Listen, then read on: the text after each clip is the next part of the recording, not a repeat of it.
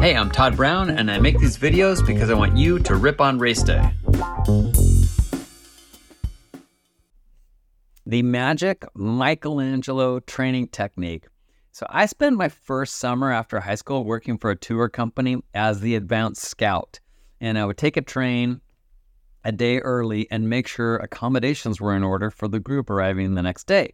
Then, with my downtime, I'd read up on the local attractions. And that is where I learned one of the greatest secrets of life.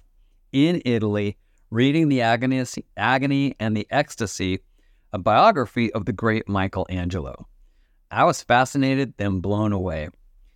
Partly because we were about the same age, right? You know, relatively. and I apply this secret to this day. So while carving out the most impressive 17 foot tall statue called the David, which you've probably seen, and which was one of his first projects, not his final projects.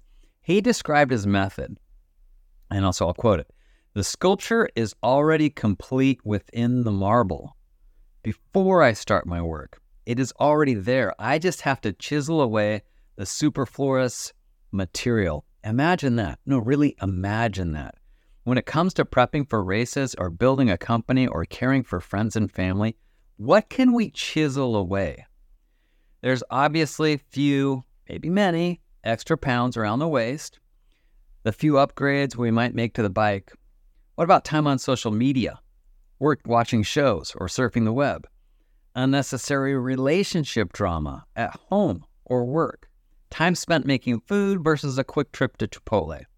A home gym versus driving to the gym? Work meetings for no reason that start late and run over?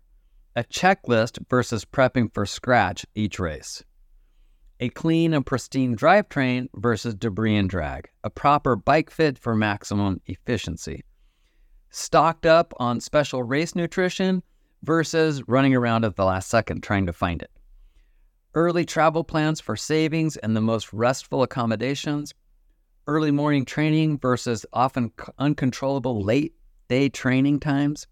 Okay, are you still reading? Okay, so I want to take it up another level. And I know you're not reading, you're listening or watching this, but you know, uh, I, I, I originally sent this to the reader. So here I want to take it up another level. Though. Some might call this repentance, right? Ceasing to do things that hold us back from being nearer to what we want, be that God or the finish line. Think of it as ascension versus giving something up.